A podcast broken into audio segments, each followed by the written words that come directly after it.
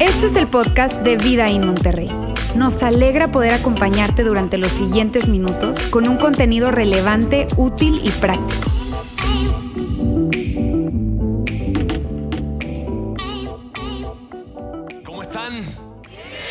Me da muchísimo gusto saludarlos a todos darles la bienvenida, especialmente a las personas que están visitándonos hoy por primera vez. Mira, quiero decirte algo.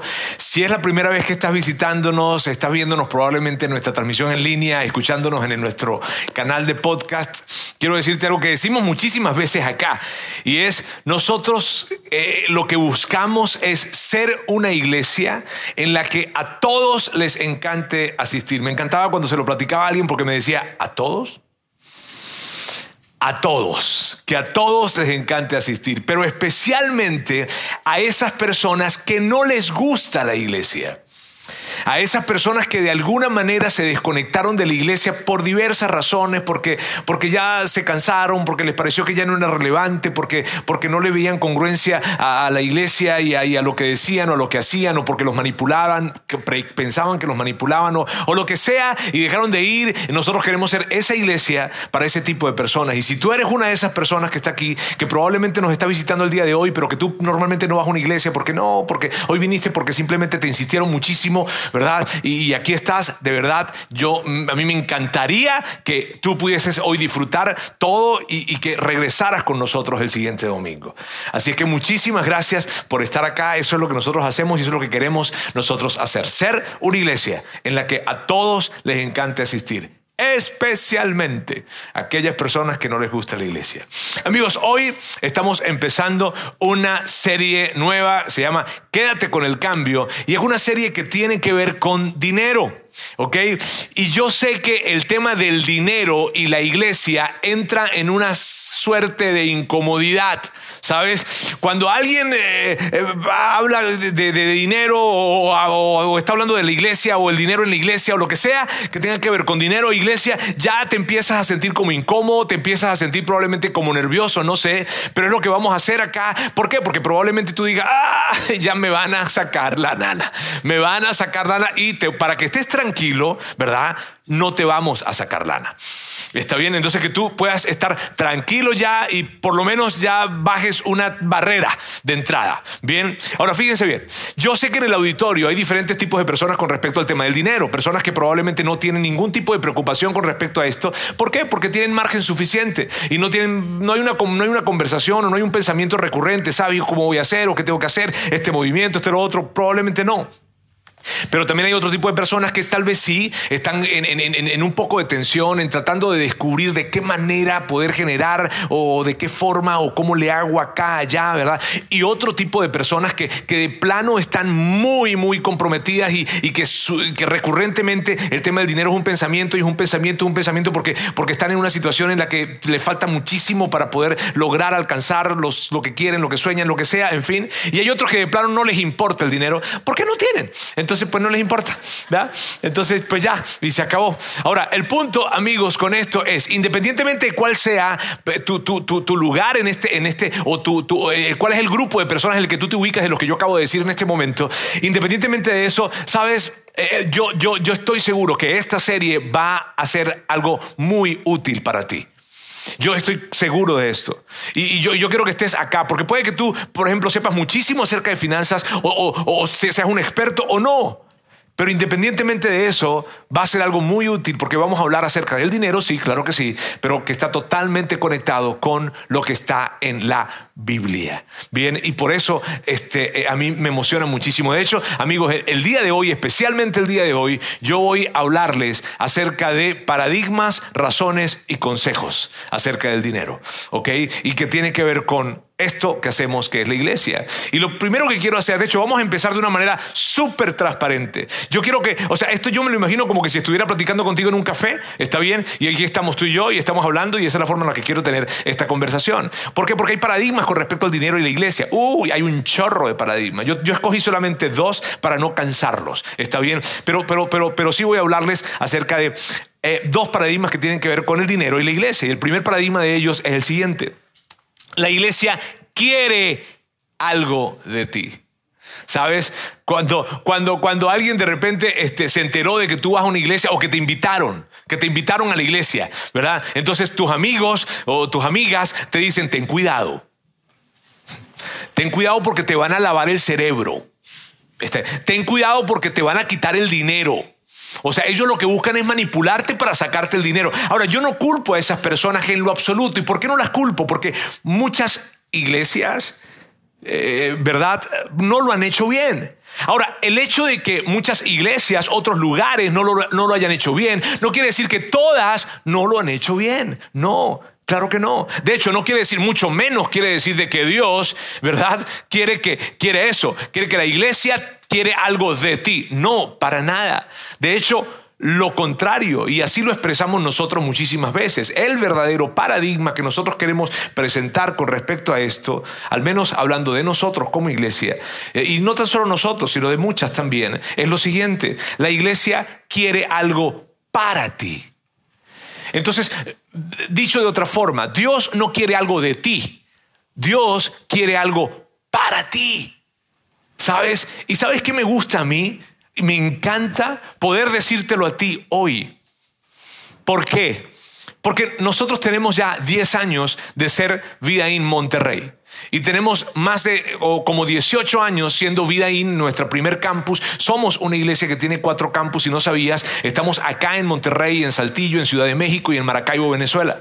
Y hoy en día, después de 18 años de haber iniciado esto y después de 10 años de estar acá, tener un historial que a nosotros nos respalda, yo puedo pararme delante de ti y decirte, sabes, la iglesia no quiere algo de ti, quiere algo para ti. Y si tú eres parte de Vida In, yo no te tengo que convencer de esto. O sea, si, tú, si tú eres parte de nosotros, si tú has estado viniendo con nosotros durante mucho tiempo o, durante algún tiempo, tú sabes de lo que te estoy hablando. O sea, yo no te tengo que convencer porque tú dices, sí, claro, yo, yo sé, Roberto, ustedes no, no, no me han mostrado eso. Y realmente nosotros, porque mírame, lo que nosotros queremos, lo que nosotros queremos es hablar acerca de la gran e increíble verdad de que Dios es real y que está presto para ti que tú puedes tener una relación cercana y personal con Dios, que Dios no es una categoría, que Dios no es alguien que está arriba en el infinito o arriba en el cielo, por allá que ni lo puedo ver, no, sino que Dios es cercano, Dios es real y lo que nosotros queremos es que todas las personas sepan que tienen un Padre celestial que les ama y que a Él no le importan tus pecados. Cuando, se, cuando tú te acercas con Él, con tus pecados, Él hace esto. Sabes que no me importan tus pecados, me importas tú. Tú eres el que me importa. Y que hay tanta gente, ¿sabes? Hay tantas personas, hay tantas personas con las que yo hablo, con las que yo veo, con las que yo escucho, historias que conozco, que la culpa, que la vergüenza es tan grande en sus corazones por la razón, por lo que sea que haya pasado en sus vidas, que les distancia no tan solo de Dios, sino de una calidad y plenitud de vida.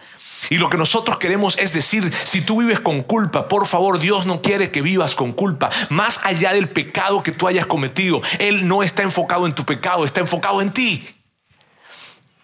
Y eso es lo que queremos. Eso es lo que queremos que la gente conozca, eso es lo que queremos que la gente sepa. Entonces, la iglesia no quiere algo de ti, la iglesia quiere algo para ti. Y escuchar historias como las de Abraham son increíbles. ¿Sabes? Esa es la razón por la que hacemos lo que hacemos. Hace, hace 30 minutos o menos de 30 minutos, yo estaba hablando con alguien aquí que forma parte de nosotros, me estaba contando algo de su historia que yo me quedé con la boca abierta. Él me decía, Roberto, si no hubiese sido por Vida In y por el acompañamiento que yo he recibido, yo no sé qué hubiese pasado con mi vida. Yo decía, híjole, eso es lo que hacemos acá, eso es lo que queremos acá. Ahora, no, no, no, me quiero eh, detener mucho acá, quiero continuar y quiero ir con el segundo paradigma, que el segundo paradigma, yo quiero ser súper transparente aquí y quiero hablarles de lo que de, lo que es, de los paradigmas que son. Y por eso quiero ir un paso más en la transparencia. Casi que voy a aparecer aquí ya, o sea, plástico. ¿Está bien? Muy bien, veamos acá. El pastor se queda con los diezmos. Ese es otro paradigma. Y si tú, eh, mira, si es la primera vez que tú estás con nosotros, probablemente te invitaron y te dijeron aguas, porque el pastor se queda con los diezmos. O probablemente tú, tú, tú, estás con nosotros el día de hoy y alguien te ha dicho eso, o tú lo has pensado. O tú eres parte de nosotros y a lo mejor lo has pensado. Vete de aquí. No. Mira, mira bien, mira bien. Y, yo no, y yo no te culpo para nada, en lo absoluto, delante, o sea, mira, con, aquí delante de ti te digo, yo, yo, yo no te culpo. No te culpo ¿por qué? Porque hay muchas personas como yo, que están en este lugar como yo, que han hecho mal las cosas. ¿Sabes? Y lo que yo quiero hoy hablarte es un poquitito, va, va, a sonar un poco organizacional lo que te voy a decir ahorita, pero yo quiero que lo hablemos. ¿Por qué quiero que lo hablemos? Porque yo escucho tanto esto. El pastor se queda con los diezmos. Entonces yo quisiera que, yo quisiera hablarte un poquitito de nosotros como vida in. ¿Está bien? Va a sonar un poco organizacional. Te aseguro que yo voy a saltar ahorita a lo que dice en la Biblia y toda la historia. Está bien, no te preocupes. Ya vamos a llegar allá. Pero quiero, quiero mostrarte esto porque sí creo que es algo valioso que todos puedan conocer. ¿Ok? Quiero mostrarte esto acá. Esto que está aquí, que pareciera como un símbolo satánico, ¿verdad? Pero no, mírame, esto que está, esto que está acá es nuestra estructura organizacional. Nosotros tenemos un grupo de personas que son, se les llaman ancianos. Yo soy parte de ellos, no, no es porque seamos ancianos, está bien, sino es porque, es porque esto es una mesa directiva, haz de cuenta. Está bien, un consejo directivo. Aquí se toman las decisiones más importantes de la iglesia alrededor de nuestros cuatro campus. Está bien, aquí se toman las decisiones más importantes. Aquí tienen el poder de despedirme a mí. Está bien, pueden decir, Roberto, ya nos cansamos de tus locuras, para afuera. ¿Ok? Aquí hay un equipo que se llama equipo de mayordomía. Este equipo de mayordomía es un grupo de personas que son expertos en el tema financiero, que son financieros, que son personas abogados, que son personas que entienden de negocios, empresarios, y ellos, nosotros acudimos y yo acudo a ellos para pedir consejos acerca de decisiones financieras que tenemos que tomar porque yo no soy un financiero ni entiendo mucho acerca de esto. Entonces acudimos acá para pedir este tipo de consejos. De hecho, ahorita acabamos de, estamos en un proceso de mudarnos a un nuevo local en Saltillo que requiere un gran paso financiero y primero nos acercamos acá y les dijimos, estos son los números, esto es lo que hay, esto es nuestro historial, esto es lo que estamos pensando, esta es la inversión, ¿qué opinan? Entonces ellos opinan, ellos dicen y luego de lo que ellos dicen, ah, excelente, buenísimo, yo me voy para acá, lo presento y digo, señores, esto es lo que dijeron. Entonces, como ven que tú, que yo, que y ¡pam! tomamos la decisión. ¿Sí viste? Entonces así funciona esto acá. De hecho, ellos acá conocen cuál es mi salario. Ellos conocen eso. Entonces, acá, aquí hay una transparencia total en esto. Bien, cada tres meses nosotros nos reunimos con ellos para mostrarles, así vamos financieramente, así vamos. Y, y, cuando termina el año nos reunimos y les decimos, así fuimos y estos son los presupuestos y los proyectos para el próximo año. ¿Cómo los ven? ¿Qué, opiniones tienen? ¿Qué consejos tienen? ¿Qué consideraciones tienen? Y entonces escuchamos y vamos y caminamos entonces en función a eso.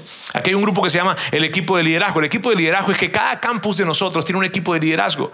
Hay un equipo de liderazgo que está funcionando. Yo sirvo como el pastor principal de la organización, pero en este campus, en este campus está Lauro de la Garza como pastor de este campus. Y hay un equipo de personas maravillosas que están trabajando día a día. Y en cada campus hay un equipo de liderazgo de personas maravillosas que están trabajando día a día, te digo, trabajando día a día. ¿Para qué? Para hacer que todo esto suceda, para hacer que, para formar mentores, para formar líderes, para formar coaches, para formar eh, consejeros en el red de cuidado, para armar currículos, para armar eh, eventos en donde, en donde las, diferentes personas de la familia, de hecho, dentro de dos semanas vamos a tener un evento acá de mujeres que ya está sold out, así que no hay forma, está bien, pero el punto es, mírame, hay, o sea, hay un conjunto de gente, hay más de veintitantos de personas que forman parte de nuestro staff, está bien, que están trabajando para poder asistir a esas 2.400 personas aproximadamente que se reúnen en nuestros cuatro campus. Y este equipo es ese equipo. Está bien. Y yo estoy, yo formo parte también de este equipo. Bien, y hay otro equipo que se llama el, el, equipo de rendición de cuentas pastoral, que son dos personas específicamente, dos familias, a las que yo les rindo cuentas como persona. Yo les rindo cuentas, yo les hablo acerca de mi matrimonio, ellos me preguntan acerca de mi familia, de mi rol como padre, de mis finanzas, de mi sexualidad, de mi, salud mental, de todo. Y si ellos ven aquí que hay algo que como que, mmm, cuidado con Roberto, porque entonces ellos hablan con ellos. ¿Está bien? Y así funciona este asunto. Entonces, todo lo que les quiero decir con esto es, el pastor no se queda con los diezmos. Al menos aquí no. Ahora, si ustedes quieren hacer algún tipo de ofrenda especial para este servidor, aquí estoy. Amigos, yo quería, yo, o sea, yo lo primero que quería hacer el día de hoy era empezar esto hablando de esta manera para que, para quitar un poquito el ruido o para disminuir el ruido, ¿ok? Que hay acerca del dinero y la iglesia. ¿Y sabes por qué? Porque el dinero es algo tan importante que yo no entiendo por qué no podemos hablar de dinero cómodamente.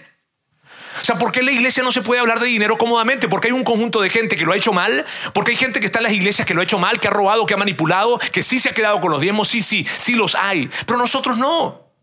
Y por eso no vamos a dejar de hablar de dinero en la iglesia. No. Entonces la pregunta que se presenta es esta. ¿Por qué hablamos de dinero en la iglesia? ¿Por qué? ¿Sabes por qué hablamos de dinero en la iglesia? Porque hay más de 2.500 versículos que están en la Biblia que hablan acerca de dinero. Porque Jesús habló más del dinero que del cielo y el infierno combinado. Imagínate. Porque casi la mitad, de hecho, prácticamente la mitad de las parábolas de Jesús tiene que ver con finanzas y con posesiones. Entonces, si Jesús, Jesús, o sea, Jesús habló tanto acerca de dinero, o sea, habló así de posesiones, en la Biblia hay tanto acerca del dinero, ¿por qué no vamos a hablar acerca de él? Tenemos, al contrario, tenemos que hablar acerca de dinero. Porque si para Jesús fue un tema importante, entonces nosotros tenemos que abordar esto. El asunto, y yo lo entiendo muy bien, es que se ve como, tú sabes, el dinero en nuestra cultura es algo como secreto. ¿Sabes? O sea, la gente no habla de lo que gana o de lo que no, no, no, no, no. La esposa no sabe cuánto gana el esposo. El esposo no sabe, la cultura latinoamericana, ¿está bien? La, la, esposa no sabe cuánto gana el esposo, el esposo no sabe cuánto gana la esposa. ¿No lo saben? Es como, sí, o sea, es como, no, no quiero generar aquí disputas, está bien, o sea, ustedes váyanse en paz hoy. Pero el punto es que es algo hasta cultural. Y me encanta lo que dice el doctor Luis Palau, lo que decía el doctor Luis Palau, en la vida secreta está el secreto. Ahora, amigos, miren bien, yo voy a hablarles, ahorita voy a saltar a las razones, ya les hablé de paradigmas, ahora quiero hablarles de razones, razones por las cuales definitivamente Jesús, en la Biblia está escrito, pero Jesús, principalmente Jesús, habla tanto acerca de dinero. Y solamente con estas tres razones pudiésemos hacer toda una serie completa. Yo voy a ir muy rápido, pero son tan tan profundas las razones por las cuales Jesús, Jesús habla acerca de dinero y, está en la Biblia escrito tanto acerca de dinero, no tan solo en el Nuevo Testamento, sino en el Antiguo Testamento, ni se diga en el Antiguo Testamento. Entonces, muy bien, sabes eso de que hay dos grandes secciones en la Biblia, está bien, el Nuevo Testamento y el Antiguo Testamento. El Nuevo Testamento a partir de Jesús y el Antiguo Testamento, que es básicamente lo que tiene que ver con la Biblia hebrea. Ok. Muy bien, hoy vengo como muy expositivo, muy así, ¿no? Pero bueno, está bien. Ahora, fíjense bien, vamos entonces a ver esas tres razones. Y la primera por la cual, la primera, la primera, por la cual es tan importante hablar acerca de dinero. Estas tres razones, te digo, son increíbles. La primera es esta. Nuestra manera de manejar el dinero es una expresión externa de una condición interna. La forma en como yo manejo mi dinero es una expresión externa de una condición interna. ¿Cómo eres tú con respecto al dinero? ¿Tienes las manos abiertas, siempre dispuesto a dar, a compartir? ¿O no? Al contrario, no. Eres muy cuidadoso. Eres muy ordenado. ¿O no? Eres totalmente eh, desordenado cuando se trata de finanzas. ¿Cómo eres? Porque así como eres, adentro hay algo que está conectado con esa expresión de manejar el dinero. ¿Tú quieres saber qué es lo más importante en la vida de alguien? Porque tú sabes, muchos hablamos de lo que es importante para mí, lo que es importante para ti. ¿Tú quieres saber lo que es más importante, lo que verdaderamente es más importante para ti? O lo que, o lo que es más importante para alguien. Revisa a dónde se está yendo su dinero. Eso es lo más importante para él o para ella. Entonces, si alguien dice, mira, para mí lo más importante es la educación. Para mí una de las cosas más importantes en la vida es la educación definitivamente. Entonces debería haber un gran rubro dedicado a la educación. ¿Sabes? Debería haber un gran rubro dedicado y allí tú haces un match con respecto a, sí, sí, es lo más importante. Si alguien dice, para mí lo más importante es mi familia, entonces debería haber grandes rubros orientados a la familia a temas que tienen que ver con la familia. Ok, a tiempo con la familia, a esparcimiento con la familia, a lo que sea con la familia. Y si no, pues entonces, mm, cuando no hay una congruencia entre lo que yo digo que es lo más importante y entre dónde se está yendo mi dinero, eh, de hecho, una manera como tú haces que algo sea importante es coloca tu dinero en lo que tú dices que es importante. Qué chido lo que estoy diciendo. O sea, si tú dices, sabes que para mí yo quiero que, lo, que, que, algo importante en mi vida sea la salud, por decirte algo. Ah, perfecto. Ok, entonces agarra ese dinero y mételo a la salud. A lo que signifique meterlo en la salud. A un gimnasio, a un mejor régimen alimenticio, a exámenes médicos, a lo que sea. Pero el punto, amigos, increíble es este, es ese que está ahí. Nuestra manera de manejar el dinero es una expresión externa de nuestra condición interna. Entonces, la forma en cómo manejamos, ¿qué, ¿qué, nos está diciendo? Yo te preguntaría a ti hoy, hoy te preguntaría, ¿qué te está diciendo? ¿Qué te está diciendo a ti? La forma en cómo tú manejas el dinero, ¿qué te está diciendo de, de lo que hay dentro de ti? qué te está diciendo? Porque, porque está conectado, porque está totalmente conectado. Ahora, ¿De dónde nosotros sacamos esto? Jesús estaba dando una plática increíble. Nosotros hemos hablado acerca de esa historia acá y lo vamos a volver a, hablar en algún momento. Hoy simplemente quiero extraer solamente las tres razones de las que estoy hablando con respecto al tema del dinero y por qué es tan importante hablarlo y por qué se habla dentro de la Biblia. ¿ok? Jesús estaba hablando y en una de las cosas que estaba hablando y que estaba diciendo, que de hecho tiene que ver con finanzas, él dice lo siguiente, de ahí extraímos extrajimos, perdón, este primer punto. Dice lo siguiente. Si son fieles en las cosas pequeñas, serán fieles en las grandes. Pero si son deshonestos en las cosas pequeñas, no actuarán con honradez en las responsabilidades más grandes. O sea, algo así como que dame más y yo te prometo que no. O sea, mira bien. O sea, si tú y es súper súper interesante esto, ¿sabes? Y eso, o sea, estos son, mírame, consejos de oro y esto tiene que ver con no solamente con el dinero, con todo en la vida. ¿Ok? Jesús está diciendo, hay algo que está conectado en la manera en cómo tú manejas las cosas. Las cosas, el dinero, los proyectos, responsabilidades, lo que sea. Hay algo. Entonces, si tú que tú estás manejando, el proyecto es muy grande, el dinero es muy grande, el área es muy grande, la responsabilidad es muy grande, perdón, muy pequeña, muy pequeña, muy pequeña, muy pequeña. Ah, pues bien, como tú manejes esa responsabilidad, vas a manejar la responsabilidad más grande, el dinero más grande. ¿Por qué? Porque no se trata del tamaño de la responsabilidad o del tamaño de la cuenta bancaria, se trata de algo que está dentro de ti, que como lo haces así, aquí también lo harás igual. Qué chulada eso que dice Jesús.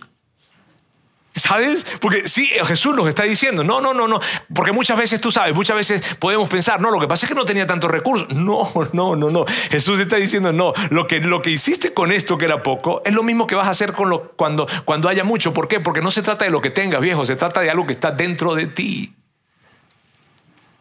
Wow. La manera como manejamos nuestro dinero es una expresión externa de, una condición interna. ¿Han escuchado alguna vez a alguien que dice, ese muchacho o esa muchacha era tan buena, pero hicieron dinero y se echaron a perder? ¿Han escuchado esa expresión? Ahora ya tú sabes, el dinero no los echó a perder. El dinero simplemente fue una lupa, una lupa para apuntar dentro de su corazón. Porque la manera como manejamos nuestras finanzas es una expresión externa de una condición interna. Y luego Jesús continúa. Y Jesús continúa hablándonos en ese texto y él dice lo siguiente. Entonces, si no son confiables con las riquezas mundanas, qué brillante, si no son confiables con las riquezas mundanas, ¿cuáles son las riquezas mundanas? Pues el dinero, aquí se llama pesos, posesiones, inversiones, criptomonedas, como se llame. Las riquezas mundanas. O sea, cuando la gente, mire bien, los religiosos cuando escuchan la palabra mundana dicen, ¡Ah! Lo mundano. No, no, chicos, lo mundano es lo que está en este mundo. ¿Está bien? Entonces, riquezas mundanas tiene que ver con dinero, con, con inversiones, con fondos de inversión, con, con, con, posesiones, con criptomonedas, con lo que sea que hoy representa riquezas mundanas. Jesús está diciendo, si no son confiables con las riquezas mundanas, o sea, con las riquezas de acá, y luego dice algo increíble, mira lo que dice. Dice, ¿quién les confiará entonces las verdaderas riquezas del cielo? Y, ah, y, tú quieres esas verdaderas riquezas. Yo quiero esas verdaderas riquezas. Ahora él dice, si tú no eres confiable con esas riquezas, las de aquí, ¿Cómo, cómo, se te podrán entregar las que son verdaderamente riquezas? Y entonces cuando yo trato de vivir lo que es verdaderamente importante en la vida, no logro conseguir plenitud. ¿Y sabes por qué? Porque la forma en cómo estoy manejando las riquezas mundanas no me lo permiten. Y entonces, esta es la segunda razón que es espectacular y que viene directamente de este texto. Esta es la segunda razón, amigos. La manera en cómo manejamos el dinero impacta nuestra relación con Dios.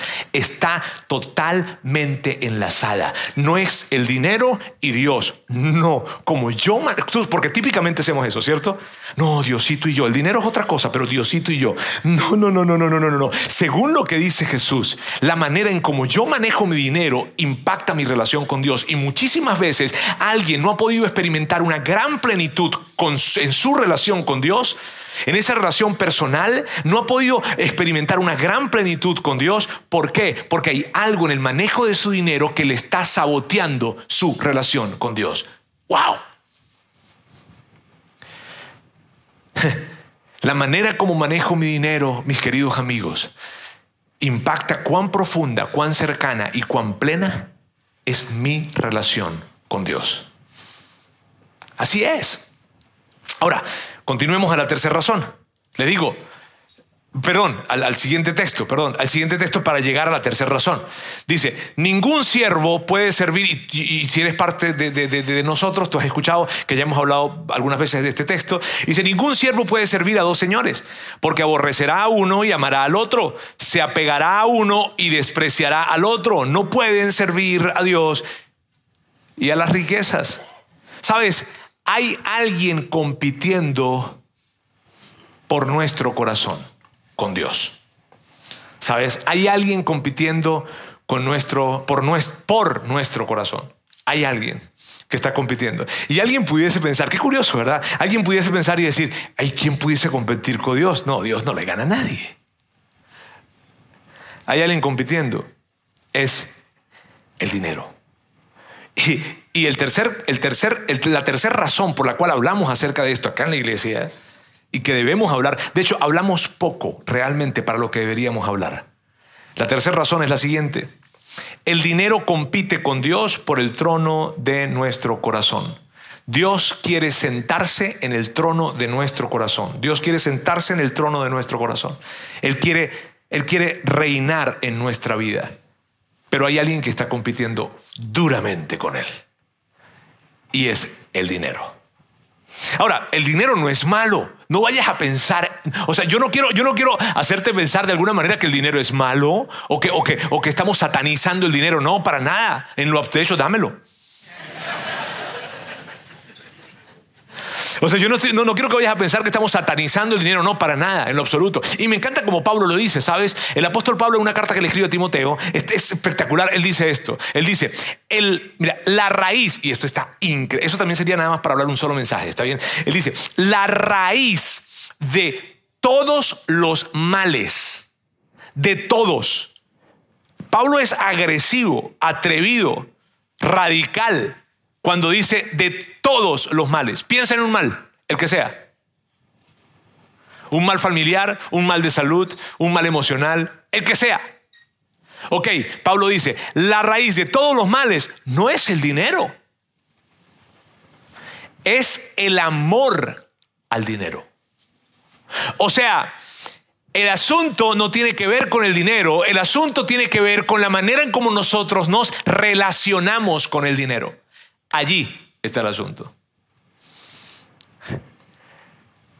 Entonces no estamos satanizando el dinero. Bien, entonces recuerda las tres razones por las que realmente nosotros necesitamos hablar de esto porque Jesús habla de esto, porque en la Biblia se habla acerca de esto. Porque en primer lugar, la manera en cómo manejamos nuestras finanzas es una expresión externa de una condición interna.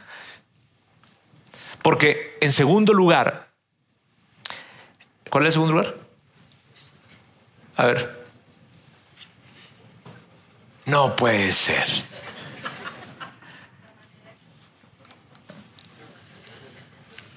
A ver, que hasta a mí se me olvidó, aquí estoy haciendo tiempo. Sabes, el nuestra, la manera en como nosotros eh, eh, manejamos el dinero impacta nuestra relación con Dios. Y por último, Alguien está compitiendo. El dinero compite con el dinero. Pero Dios, eh, el dinero compite con Dios por el trono de nuestro corazón. Ahora quiero hablarles de cuatro consejos rápidos. Ahora, son cosas que ustedes ya saben. Miren bien, yo no vengo aquí a revelarles algo que ustedes van a decir, ah, ¿a poco? No, no, no, no, no. Voy a hablarles de cuatro consejos, pues muy prácticos, que ustedes ya conocen, pero que no sé si probablemente sabían que venían de la Biblia. ¿Está bien? Pero, pero, pero ustedes los conocen. El tema es vivirlos. ¿Está bien? Y el primer consejo viene de una específicamente de algo que está explicando Jesús también. Jesús viene hablando y está hablando a muchísimas personas y entonces Jesús dice esto. Sin embargo, no comiences sin calcular el costo, pues ¿quién comenzaría a construir un edificio sin primero calcular el costo? Para ver si hay suficiente dinero como para terminarlo. De no ser así, tal vez termines solamente los cimientos antes de quedarte sin dinero. Y entonces todos se reirán de ti. dirán, ahí está el que comenzó un edificio y no pudo terminarlo. Sabes, Jesús nos dice a través de esto, básicamente, Él nos está diciendo, haz la tarea. O sea, si te vas a meter en este asunto, si vas a entrar en esta etapa de vida, si vas a entrar en este proyecto, si vas a entrar en este año, si vas a entrar en este movimiento, haz la tarea, detente. Haz la chamba, saca los números, revisa, voy a construir un, voy a, voy a construir un edificio, ¿cuáles van a ser mis proveedores? De estos proveedores, ¿cuáles me dan mejor precio? Pero ¿cuáles no me sacrifican la calidad? ¿Cuántos, cuántos empleados voy a necesitar realmente para poder, para no impactar entonces el margen que voy a tener? Cuatro, cinco, ¿qué tipo de empleados voy a tener? ¿Cuánto les voy a pagar? Que sea justo pagándoles, que les pague bien. ¿Cuánto les voy a, o sea, él dice, haz la chamba, haz la tarea. Porque si no haces la tarea, entonces, cuando se trata de dinero, si no te detienes, ok, me voy de vacaciones, ¿y, con cuánto? ¿Y cuánto voy a gastar? ¿Y de qué manera lo voy a hacer? ¿Y, en qué me voy a ir? ¿Y qué, voy, qué actividades voy a tener? ¿Y voy a, voy a, hacer una cosa, voy a hacer la otra? ¿Por cuánto tiempo? Y mientras que esté por allá, ¿cómo hago para pagar las facturas de acá? O sea, haz la, haz la, chamba. Ahora, básicamente lo que está diciendo Jesús, y es el consejo, y es, es uno de esos consejos que hoy extraemos nosotros de la Biblia, es este. Básicamente, haz un presupuesto. O sea, es, o sea, yo estoy seguro que tú no hiciste esto. No. Cuando se trata de dinero, un gran consejo es, haz un presupuesto.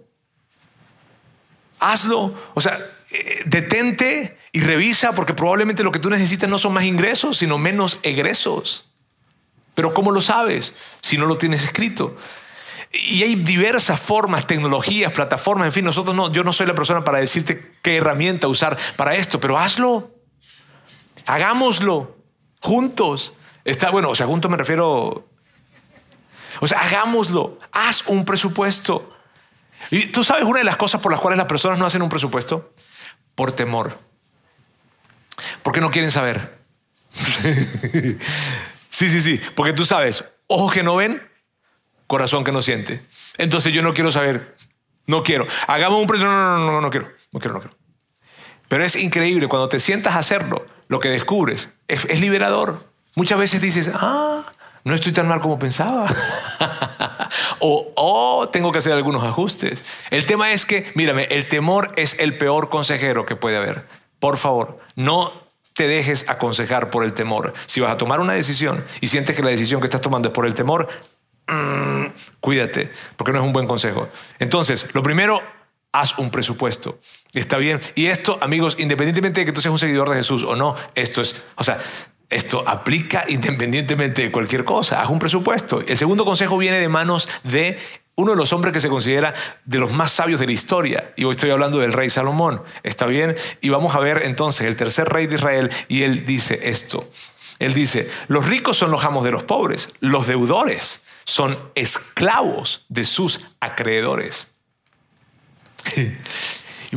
Esta palabra, esclavos, es fuerte, ¿cierto?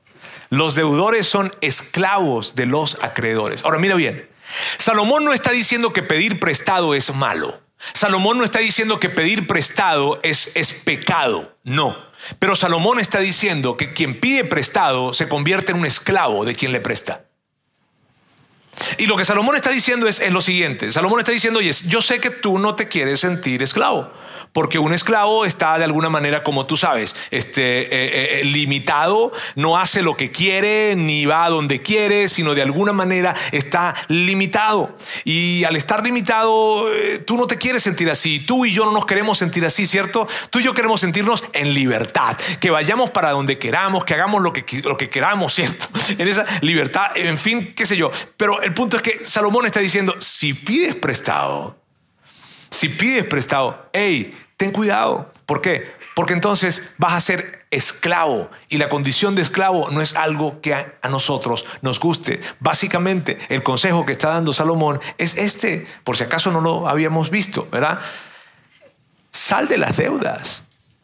Sal de las deudas. No te metas en deudas, sal de ellas. Sal. No vivas con deudas. Sal de, así, sal de las deudas. Haz un plan. De hecho, el primer, el primer consejo te puede ayudar para que puedas hacer un plan de salir de las deudas y que no tengas que vivir con ellas. Porque tú, tú, tú, sabes, yo recuerdo, mira, antes de casarme yo vivía con deudas. Hace 24 años, sí, 24 años yo vivía con deudas y era complicado. Recuerdo que una vez me mandaron una carta del banco, las tarjetas de crédito, me mandaron una, carta para decirme lo bien que yo me portaba. No, me mandaron una, una carta para decirme o pagas o pagas. Es feo eso. Vivir, vivir, de esa manera no, no está chido, no se siente bien, se siente como un esclavo. Y sobre todo, amigos, cuando se trata de deudas de consumo. Me refiero a ropa, a, tecnología, a, viajes, restaurantes, no sé. No, no te metas en eso. Hay una persona que se llama Dave Ramsey, que es un experto en temas financieros en los Estados Unidos, y él, él, él, es, él tiene una campaña en contra de las tarjetas de crédito, de hecho. Él no, él no vive, él no tiene tarjetas de crédito. Una persona que es un asesor financiero, le va súper bien, pero él dice de plano no. Deudas no. No, yo recuerdo, mira, yo recuerdo la, historia de una muchacha que ella, un amigo mío le dijo, ella estaba, tenía terribles problemas con sus tarjetas de crédito. Ella, ella hacía avances de efectivo de una tarjeta de crédito para pagar el mínimo de la otra. Y, así iba haciendo, estaba, o sea, estaba muy mal eh, financieramente hablando. Y mi amigo le dijo, quiero que hagas algo. ¿Qué? Corta las tarjetas de crédito. ¿Cómo que las corte? Sí, sí, que las cortes, o sea, que las rompas. No, no, no puedo. Empezaron a hablar y a platicar, él comprometido con querer ayudarla a ella. Él me dice, Roberto, lloraba enfrente de mí. Lloraba. ¿Y tú sabes por qué? Por la primera razón. Porque la manera en cómo nosotros manejamos nuestras finanzas es una expresión externa de una condición interna.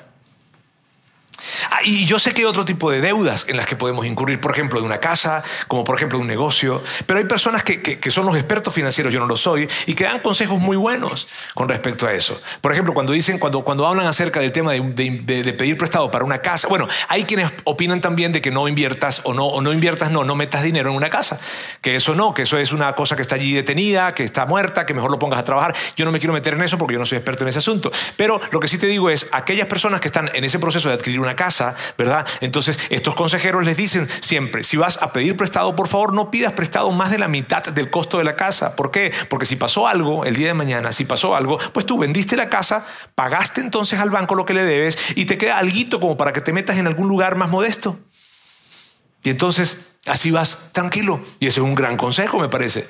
Hay personas, tú sabes, hay personas que quieren invertir para un negocio, entonces van a pedir prestado para hacer un negocio. Y esto es típicamente lo que hacen. Voy a invertir, voy a, voy a, voy a, crear una fábrica de lo que sea, no sé, de tacos. No, en fin. Entonces, ah, ok, súper bien. Entonces, o no, ponle un nombre más, no sé, textil, lo que sea. Ok. Y dice, ¿y cuál es tu plan? No tengo, voy a, voy a, voy a comprar una máquina. ¿y la máquina con qué la vas a comprar? Voy a pedir un préstamo. Pero ¿tienes algo para comprar esa máquina? No, no, no, voy a pedir el préstamo para comprar la máquina. O sea que vas a pedir el 100% del monto, lo vas a invertir y no vas a tener No entonces tú estás haciendo lo que la Biblia dice, presunción de futuro. O sea, tú estás presumiendo de que te va a ir súper bien y que todo va a salir espectacularmente bien con la máquina que vas a comprar para poder hacer lo que quieres que vas a hacer y entonces poder pagar la deuda en la que te metiste, ¿cierto? Ajá, sí. Ah, ¿Es pecado? No. ¿Es sabio? Mm. Cuidado. Personas, el tema de la compra de los carros.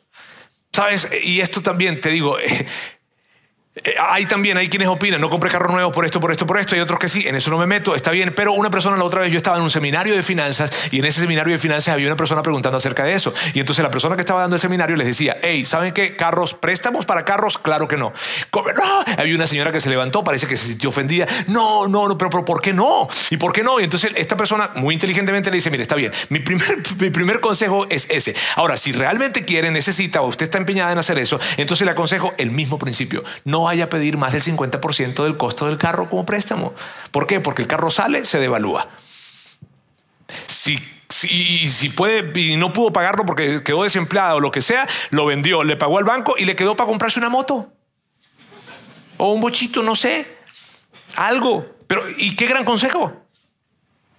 Ahora, bien, otras personas, eh, o sea, hay, hay, tanto acerca de esto, pero, pero bueno, el punto es, amigos, deudas, cuidado. ¿Por qué? ¿Porque es pecado? No, no porque es pecado, sino porque vas a terminar siendo un esclavo. Y yo sé que tú no quieres ser un esclavo.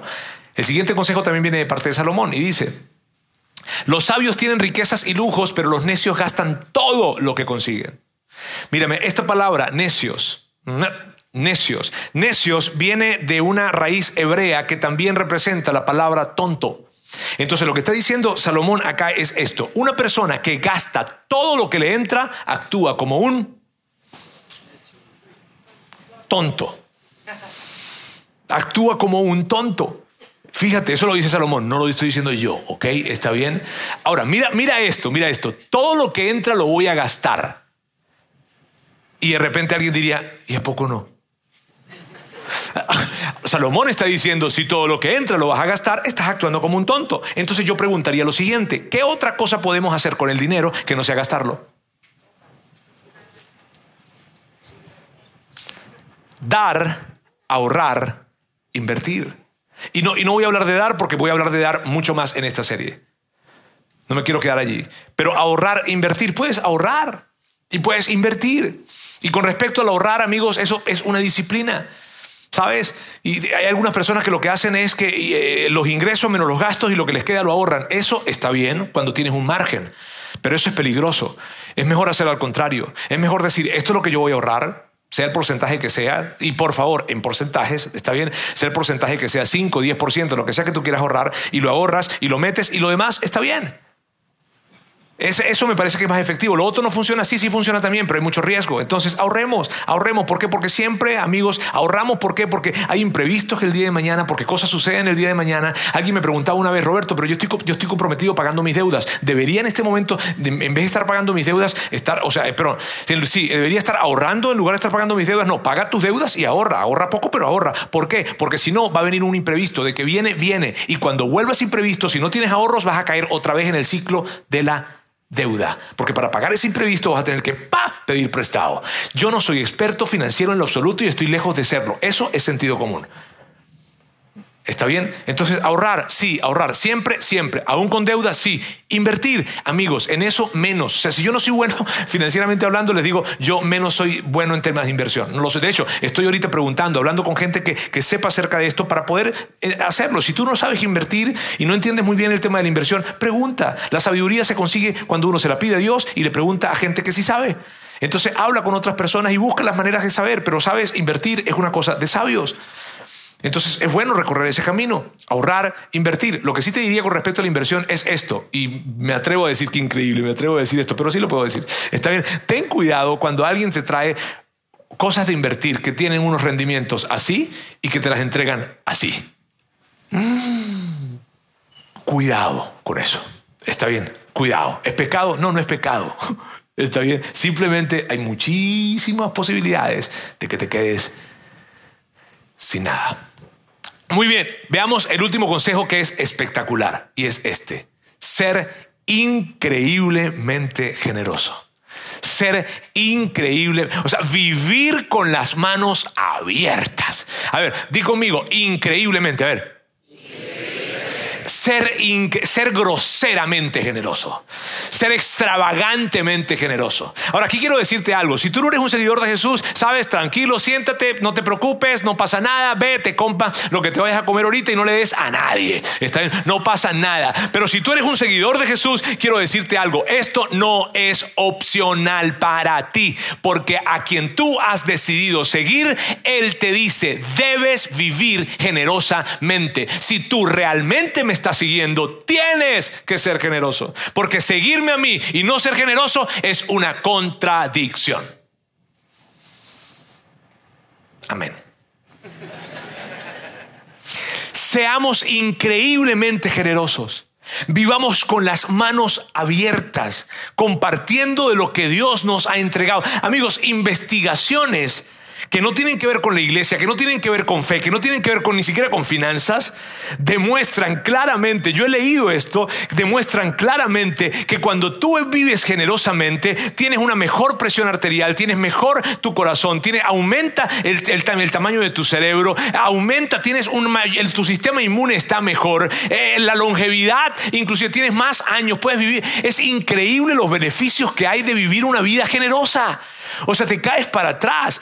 Qué loco. Y sabes qué interesante, cuando yo veo todo ese tipo de beneficios y que justamente Jesús, una de las cosas que más insiste en que seamos generosos, yo digo, wow, que cómo está todo relacionado. Vivamos siendo generosos.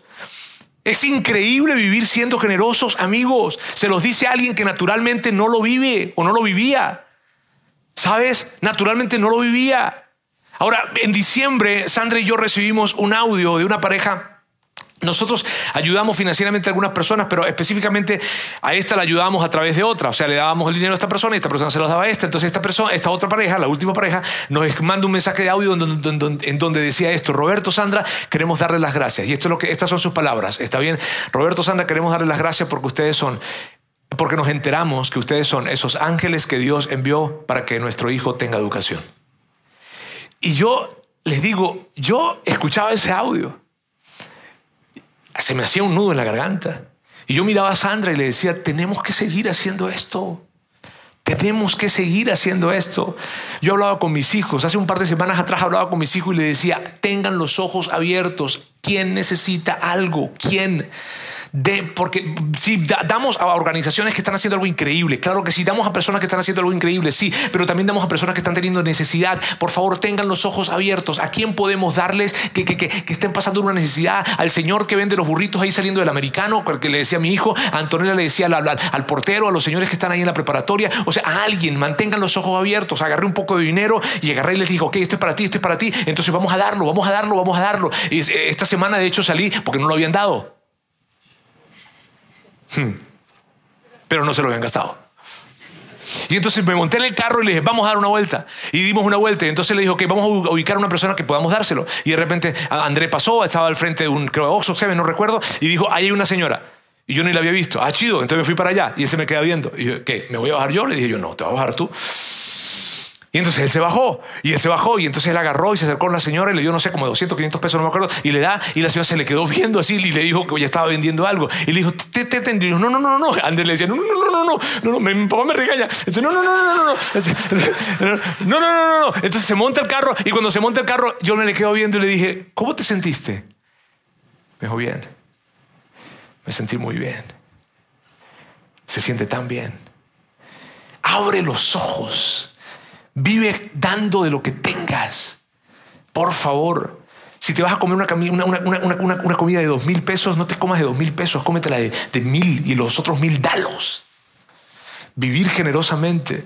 Amigos, cuando nosotros vivimos eso es vivir una increíble vida. Cuando nosotros vivimos de la manera como Dios nos invita a vivir, manejando nuestro dinero, escucha esto, entonces permitiremos que Dios intervenga en nuestras finanzas. Muchos queremos que Dios, todos queremos que Dios intervenga en nuestras finanzas. Cuando le decimos, danos un mejor trabajo, danos un mejor empleo, danos un mejor proyecto, danos lo que sea, eso es querer que Dios intervenga en nuestras finanzas. ¿Tú quieres que Dios intervenga en tus finanzas? Vive tus finanzas como Dios quiere que las vivas. Haz un presupuesto, sal de las deudas, ahorra, invierte y vive increíblemente generoso. Permíteme orar. Dios, quiero darte muchísimas gracias el día de hoy.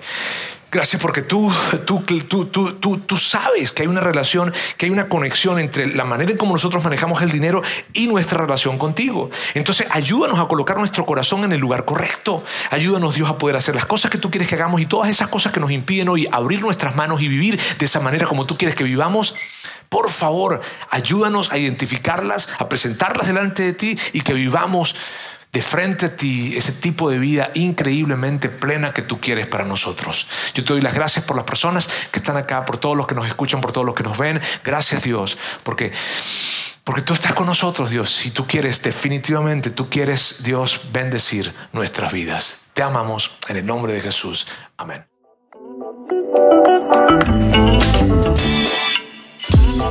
Sigue conectado a los contenidos de Vida en Monterrey a través de nuestro sitio web y de las redes sociales.